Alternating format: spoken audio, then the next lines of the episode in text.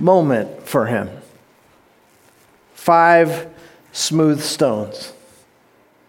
And as he walked out onto the field of battle, and he saw the giant in the distance, he, he took his leather strap that he used as a sling, and he put one of the stones into it, and he flung it, and it made perfect contact, and the battle was over. And he walked away with four stones left in his bag.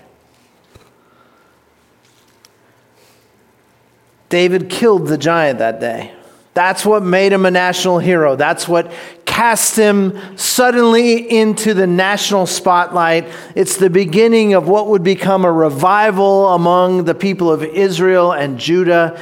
And once the battle was over, once the giant was dead, Samuel the prophet comes and anoints him to be the next king of Israel and sets him on a path to greatness. He pronounces God's blessing upon David's life and he tells him about the greatness that God has planned for him and the path that is ahead of him. Smooth sailing the rest of the way.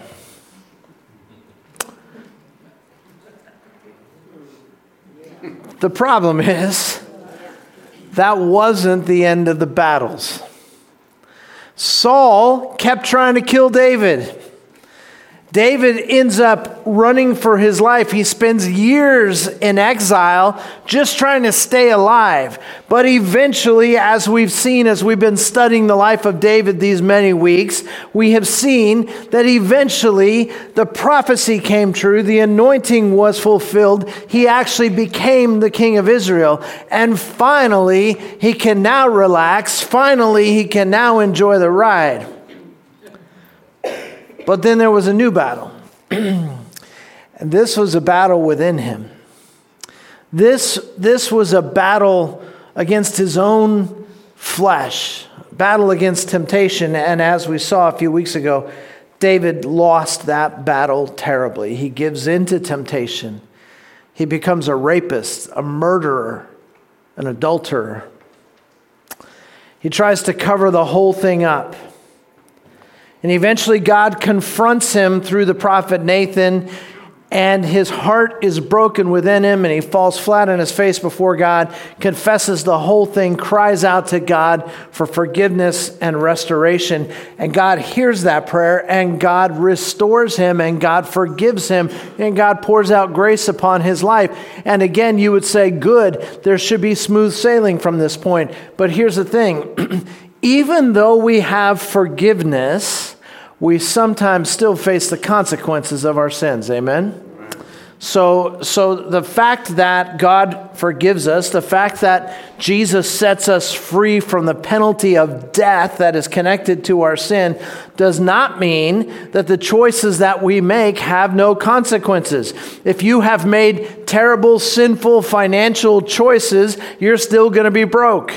If you have made criminal choices and been arrested for it, you're still going to be in jail. You could be made right with God, but you're often going to still face consequences. And David faced terrible consequences. Remember when Nathan came to David and told him that story about the guy who stole the sheep? And, and Nathan said, You are the man? Remember, David had said, That man should pay fourfold for what he did. Well, his own prophecy came to pass. The baby that was carried by Bathsheba died. And God said that was a direct result of the consequence of his sin. And then his son Amnon raped his own sister, David's daughter, Tamar. And, and when David heard about it, just picture this, those of you who are dads.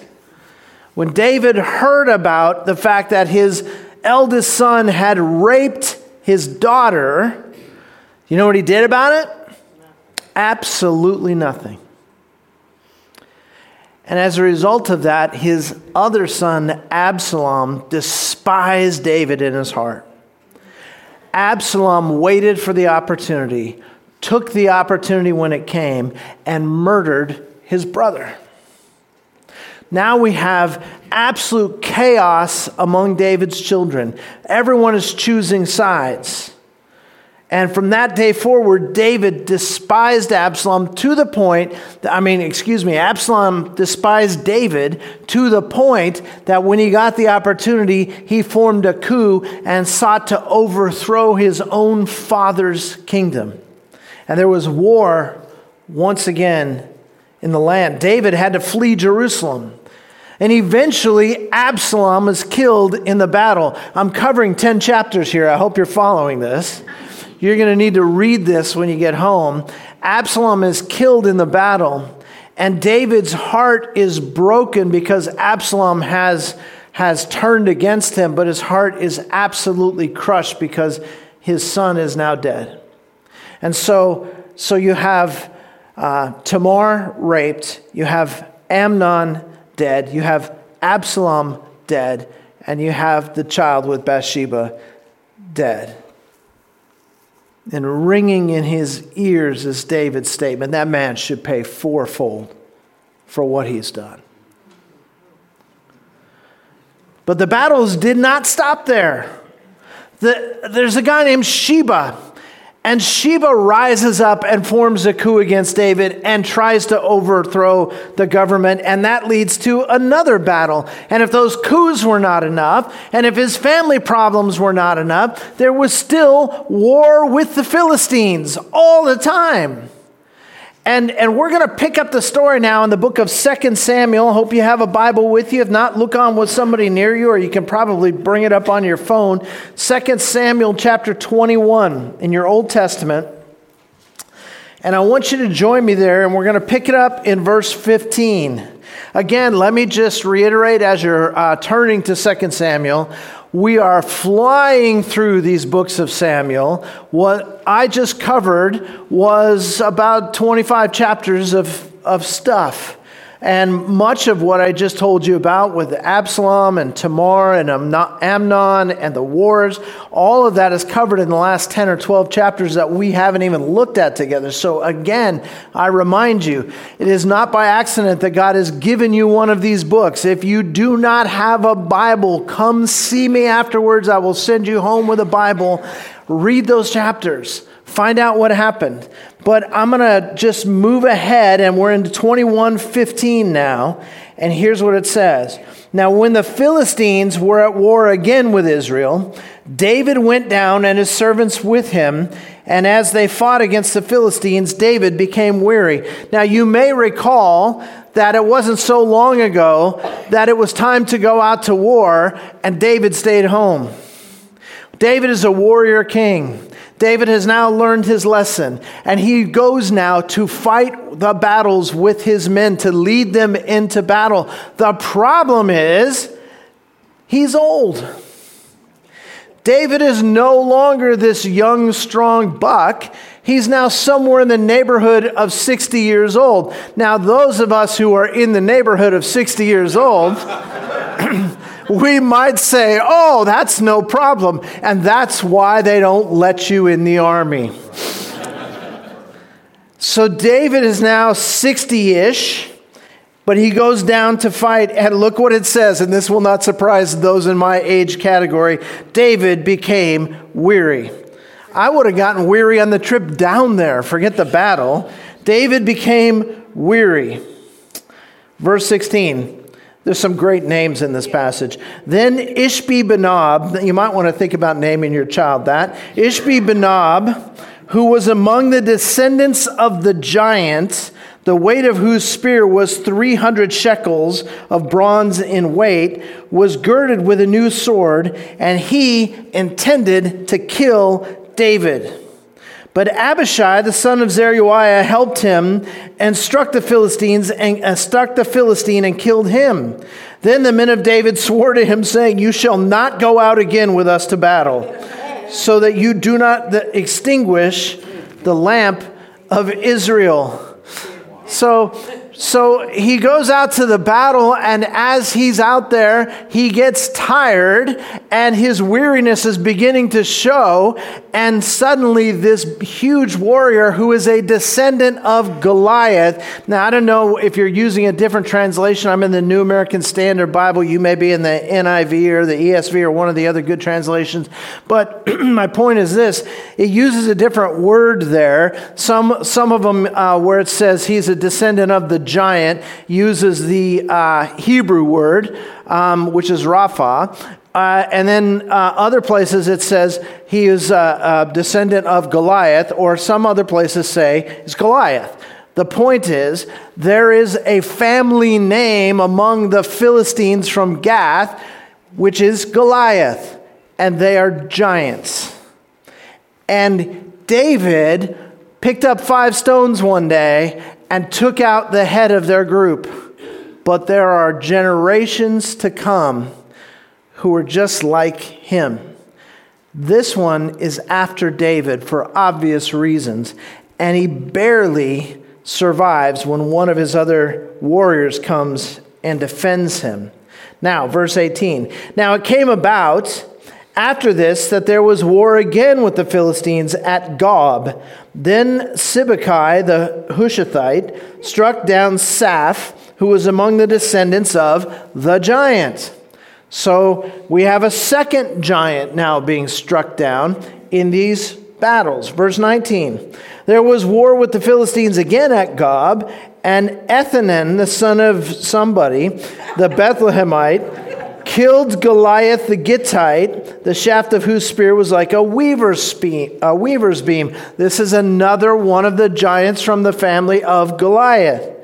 Verse 20, there was war at Gath again. There was a man of great stature who had six fingers on each hand and six toes on each foot, 24 in number, and he also had been born to the giant.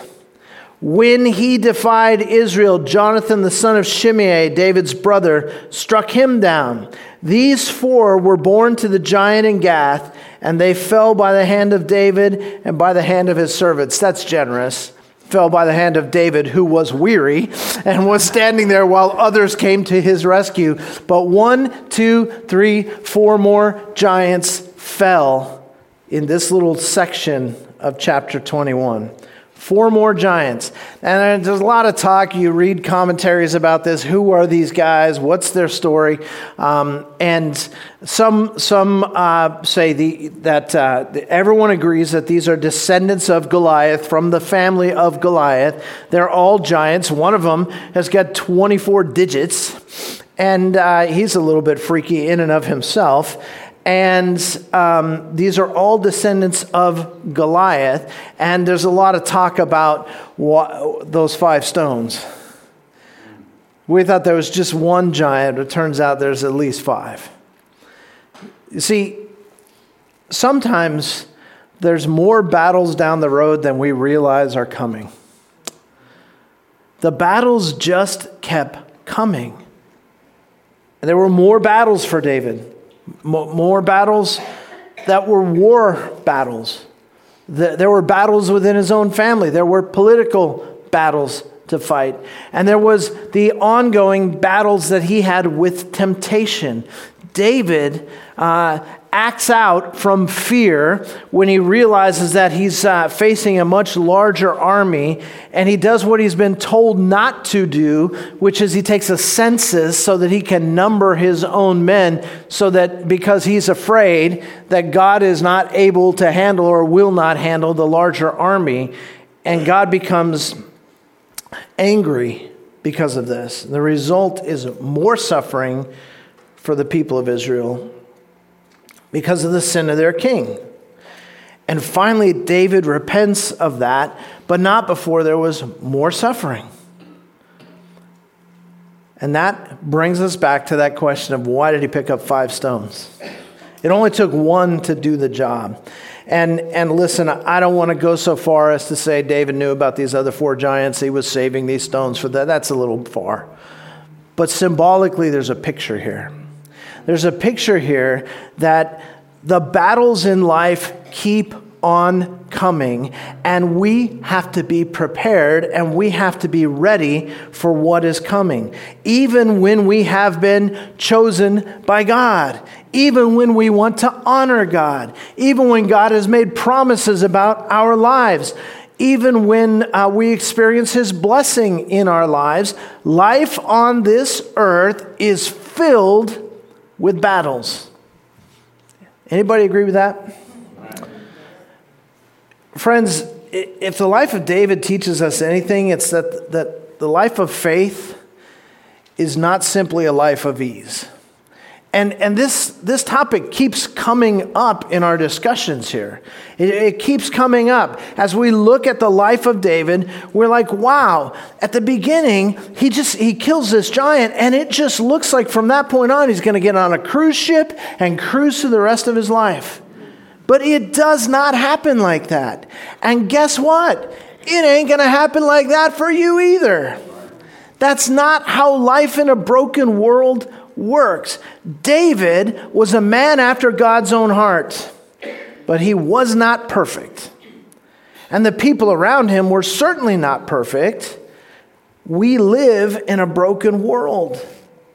And that means we're going to face lots of challenges and even some serious battles in our lives. It means that we are going to stumble. It means that we are going to suffer. It means that we're going to have to develop faith.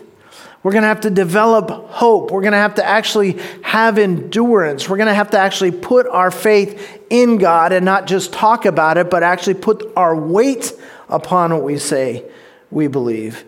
That, that, that song we sang earlier, that, that we have to remind ourselves of all that He's done and the life we have because of His Son.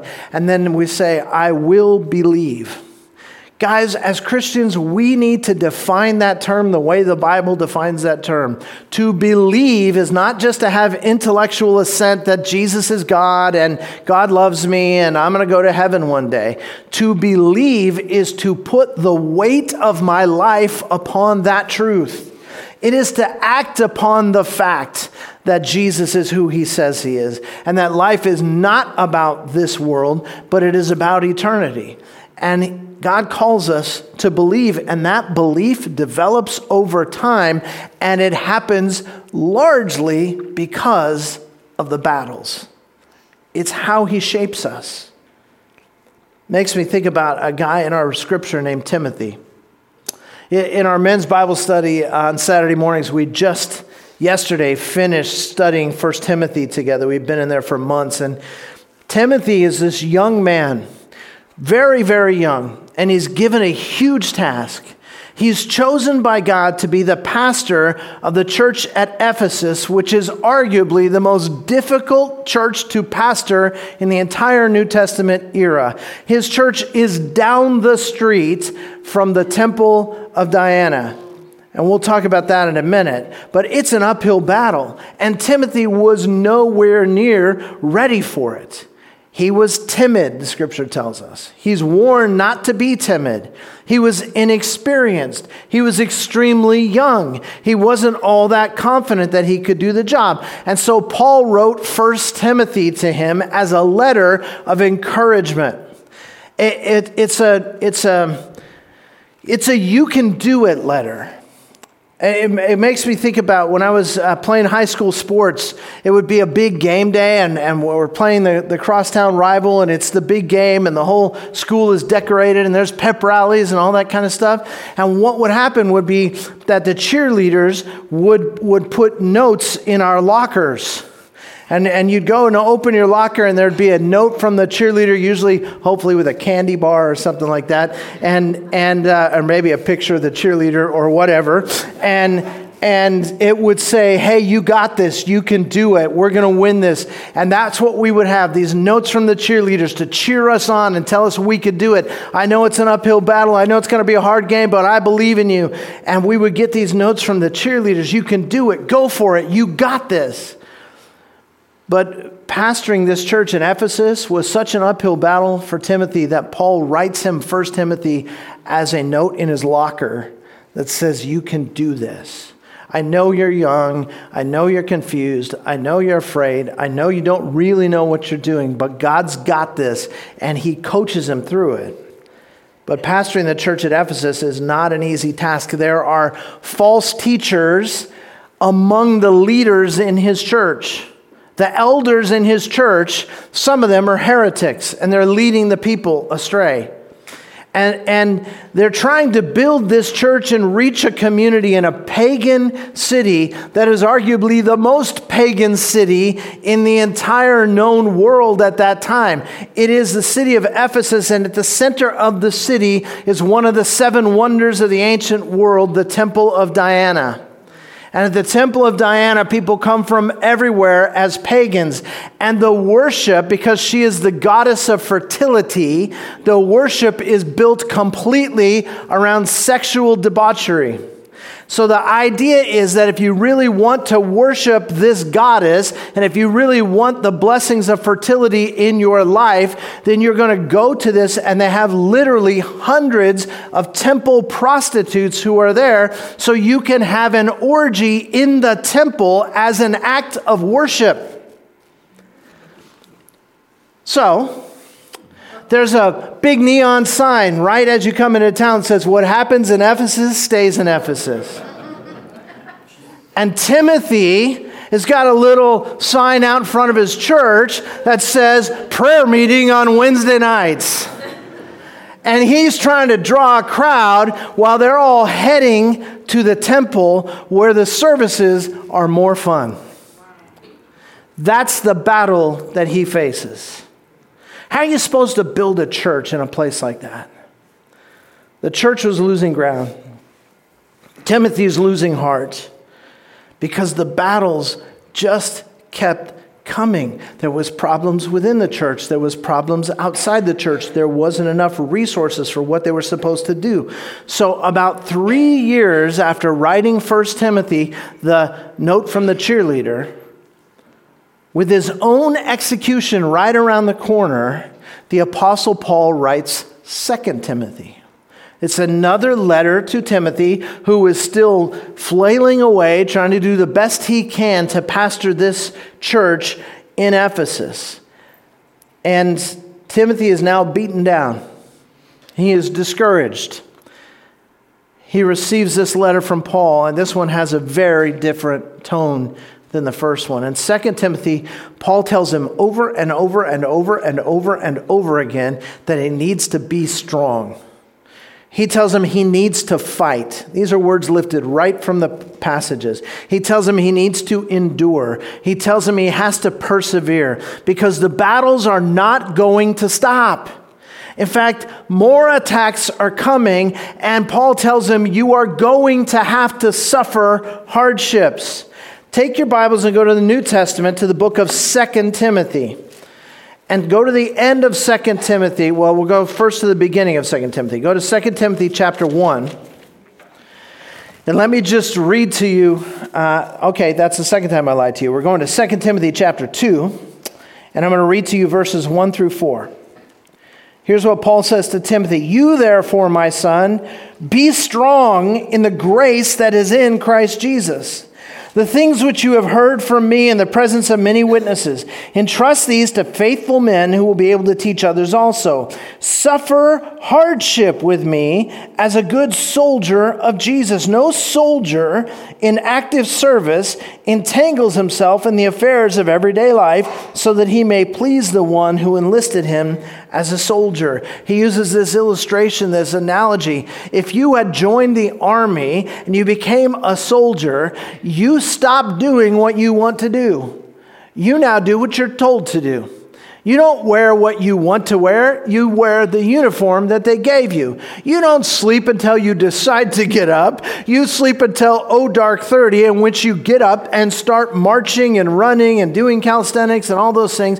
You have a lovely drill sergeant who's just there to encourage you and and and you do what you're told and you focus on what you're doing because you're now in the army. You need to be ready because when you get to battle, you can't be worried about are you getting the oil changed in your car? You can't be worried about what movies are coming out in the theater that you'd like to see. You can't worry about how much you wish you were with your girlfriend. You have to stop and go, I have to focus. Why? Life or death is on the line, not just for you, but for the people you're defending.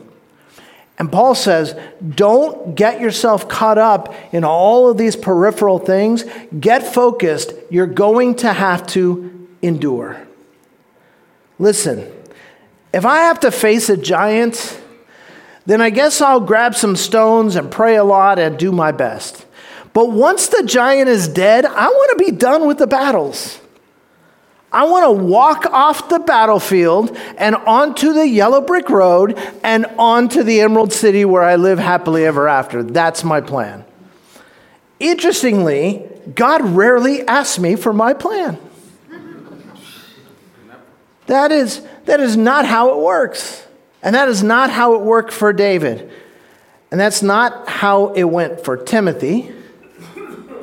Heck, that's not even how it went for Dorothy if you think about the movie it's not how it's going to happen for you and me either. I so wish I could stand here and with a straight face tell you that after you come to Jesus, it's just like a walk in the park. But that isn't the truth. The truth is that we live in a broken world. The truth is that we have a powerful enemy. The truth is that the battles continue and sometimes get more intense by the day. There seems to be no end to the number of giants who step into our path. That's bad news. But I have good news too. I don't know about you, but I have read the end of the book and our side wins. Obviously, you were asleep when I said that. I have read to the end of the book and our side wins, you guys it, it's so important for us to know this. It's so important to remember this. God has not told us that on accident. He is reminding us that yes, we are enduring. Yes, we may be suffering. Yes, we may be stumbling. Yes, we may be failing in many ways. But God has already written the rest of the story. God has a plan for your life, and His plan for your life is great. But before we get there, we have to endure. We have to fight. We have to struggle. But I have more good news. Although we have to pass through the fire, we do not have to do it alone. David wrote in Psalm 23 that he walked through the valley of the shadow of death.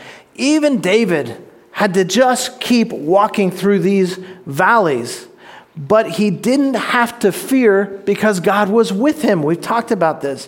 Timothy would have to do the same thing. He was going to keep facing challenges, but he needed to remember that God was with him and that God had a plan to finish what he began. And you and I are going to have to struggle too. There will be times of attack. When you, when you came to know Christ, and eh, I'm not trying to talk anybody out of following Jesus here because following Jesus is the greatest thing you can ever do.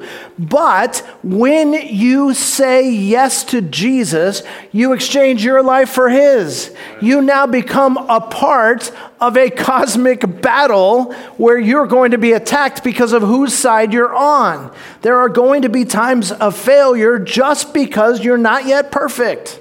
And if you think you are, ask your spouse, they will explain it to you. There are going to be times of grief. There are going to be times of loneliness. There are going to be times of significant temptation in our lives. You better grab some extra stones for the giants you're going to face. But as we go through the fire, we do not go through it alone. We have the Holy Spirit, and that means we have access to the peace and the hope and the joy and, and all the rest that comes as the fruit of the Holy Spirit in our lives. Yes, we have to endure, but the presence and the power of God make perseverance possible. Remember, for the 45th time, I will say this David is not the hero of this story. God is the hero of this story. In fact, it's not just David's story that, that God is the hero of, he's the hero of your story too. Your life is not your story. Your life is part of God's story. If you're a Christian, your life is not your own. The scripture says you have been bought with a price. You are not your own. You belong to the one true hero. You've been adopted by the king. You are provided for. You are protected. You are taken care of by God Himself. How is it possible to go through all the battles that David went through, all the wars, all the coups, all, the, all of the chaos in his family, all the temptations, all the failures, all the attacks, giant after giant after giant after giant. How can a person go through all of that and still come out on the other side known as a man after God's own heart? We're going to see in the next couple weeks how God poured out blessings and made David's legacy great beyond your wildest imagination. And it certainly wasn't by David's own strength, it was by God's. I know it sounds simplistic, and I know it sounds cliche, but the only way to endure in this life is to stand as close to Christ as you possibly can. Listen, Listen to how Paul explains this at the end of Ephesians. So you're in the New Testament, you're in 2 Timothy. Go to your left a little bit. Um, right before you get to Philippians, you're going to find the book of Ephesians. This is a letter that the Apostle Paul writes to the whole church at Ephesus, which remember is the church that Timothy is pastoring. It's the church we've been talking about. And he writes to the church of Ephesus in Ephesians chapter 6. We're going to pick it up there and just look at uh, three or four verses. Look what he says beginning in verse 10. Finally, this is how he closes his letter. Finally, be strong in the Lord, in the strength of his might underline in your Bible, in the Lord, underline his might. This idea of being strong in and of yourself is a joke, and you know it because you've been living this life long enough that you don't need someone else to tell you that. David kept going out on the battlefield to the point where his younger men had to pull him aside and say, Listen, Gramps, you don't get to come anymore. You are slowing us down.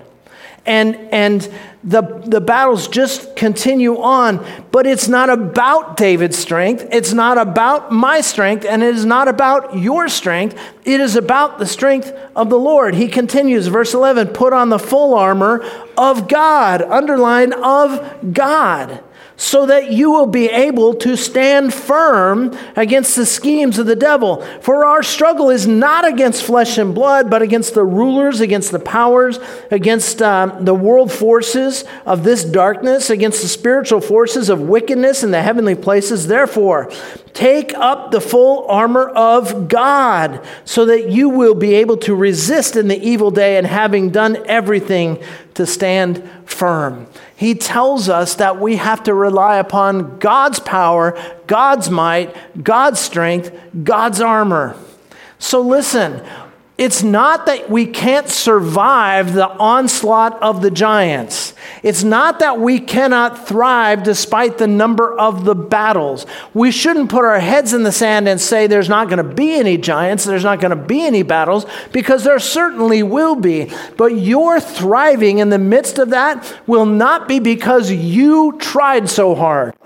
It will not be because you were so smart. It will not be because you were so dedicated. It will be because you stand as close to Jesus as you possibly can, and He takes you where you need to go. It's His might, His power, His strength. How do we endure the battles of this life? Only by God's power. Be strong in the Lord. It's not about your might, it's about the power of His might. See, one way to look at David's life as we get toward the end of this series, one way to look at David's life is to say that it was really a series of disappointments and failures. And that is absolutely true.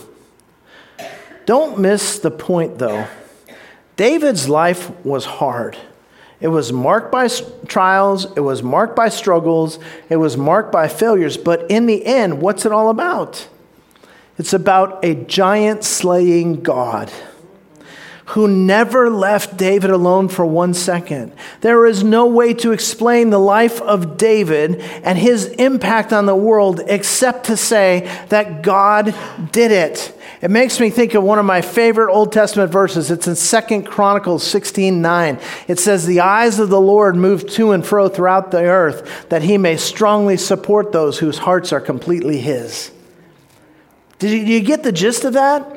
He, God, picture God standing on a hillside looking for just somebody who's willing to actually put their whole trust in Him.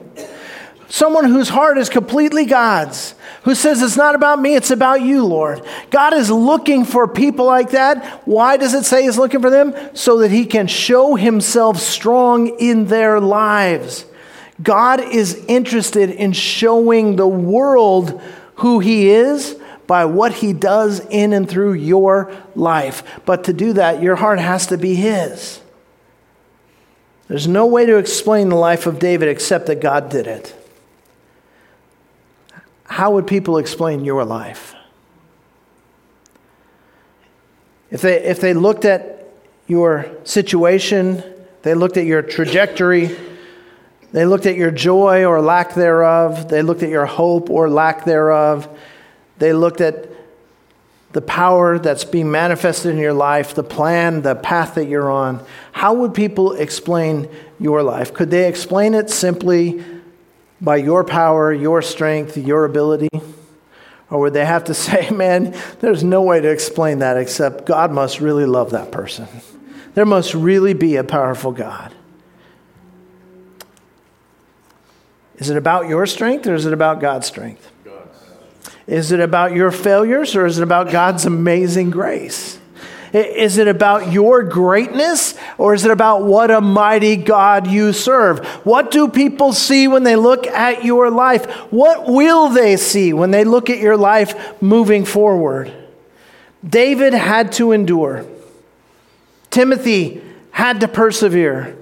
Even Paul had to suffer immensely. Remember, he writes Second Timothy. It's the last thing we have from Paul in our Bibles. Do you know why it's the last thing? Because shortly after he finished writing it, he heard the footsteps of the executioners as they came down the hall and they picked him up and they took him outside and they chopped off his head. That's what happened to Paul. He wasn't speaking theoretically when he told Timothy to endure and to persevere and to fight the good fight. In fact, listen to what he tells Timothy near the end of the second letter. If we go back to 2 Timothy and we go to um, chapter 4. 2 Timothy chapter 4. Listen to this, beginning in verse 5. As he winds up his letters to his young protege, he says this But you, Timothy, be sober in all things, endure hardship do the work of an evangelist, fulfill your ministry. For I am already being poured out as a drink offering, and the time of my departure has come. He knew. I have fought the good fight. I have finished the course. I have kept the faith. In the future, there is laid up for me the crown of righteousness, which the Lord, the righteous judge, will award to me on that day, and not only to me, but also to all who has loved his appearing. The executioners came, they walked him down the hall, they took him outside, and they chopped off his head. And he woke up in heaven. And God Himself placed a crown on Paul's head that day. You guys, we have to remember this life is short and eternity is forever. Yes, the struggles continue. One day they won't. It's hard to endure hardship. It's hard for David, hard for Paul, hard for Timothy. And it's hard for us. But there is a crown that awaits us. Paul lived a difficult but joyful and spirit filled life, and his life is still making a huge impact on us today. Timothy had to persevere through so much difficulty. He was in over his head the whole time and he knew it. But he serves as an example to all of us even now. David had to walk all the way through the proverbial valley of the shadow of death. I think he walked through that valley over and over and over again. But he is forever known as the man after God's own heart. How will people describe your life? See, God was writing David's story, and God is still writing your story. And there are probably some more giants in your future. But the God of David is your God too and He will never leave you, and He will never forsake you. The battle belongs to the Lord. Let's stand and pray together.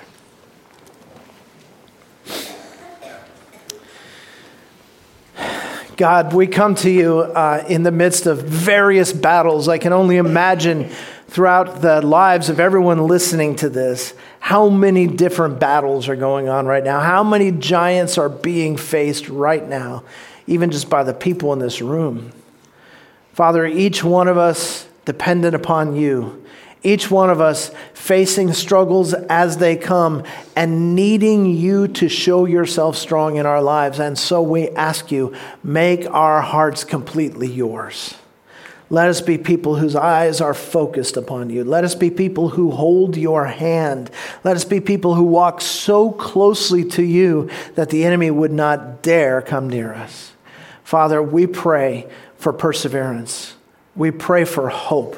We pray for joy and peace in the midst of a life that has many wonderful things and many difficult things. Help us, God, to walk with you all the way through and to one day hear you say, Well done, good and faithful servant, as you place a crown on our heads too. And we give you thanks and praise in Jesus' name. Amen. Amen. Amen.